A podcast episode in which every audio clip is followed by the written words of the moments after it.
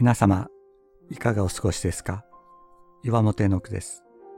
今日も366日元気が出る聖書の言葉から聖書のメッセージをお届けします。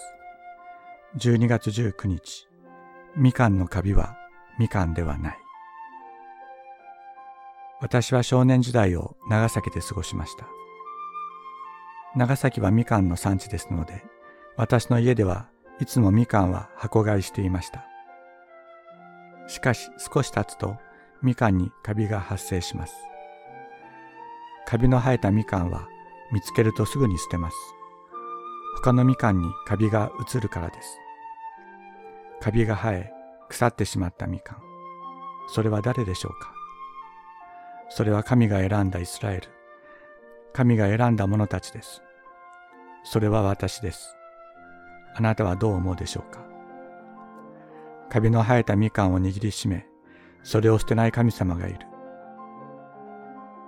カビで腐ったみかんに、お前は私のしもべだ。私のために生きよう。私がお前を選んだからだ。と語り続けておられる神がいると聖書は言います。どんなにカビが生えても、みかんはカビそのものではありません。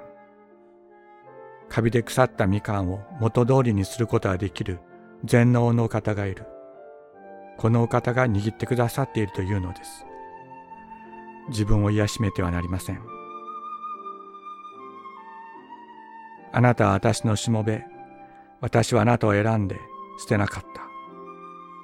イザヤ書41章9節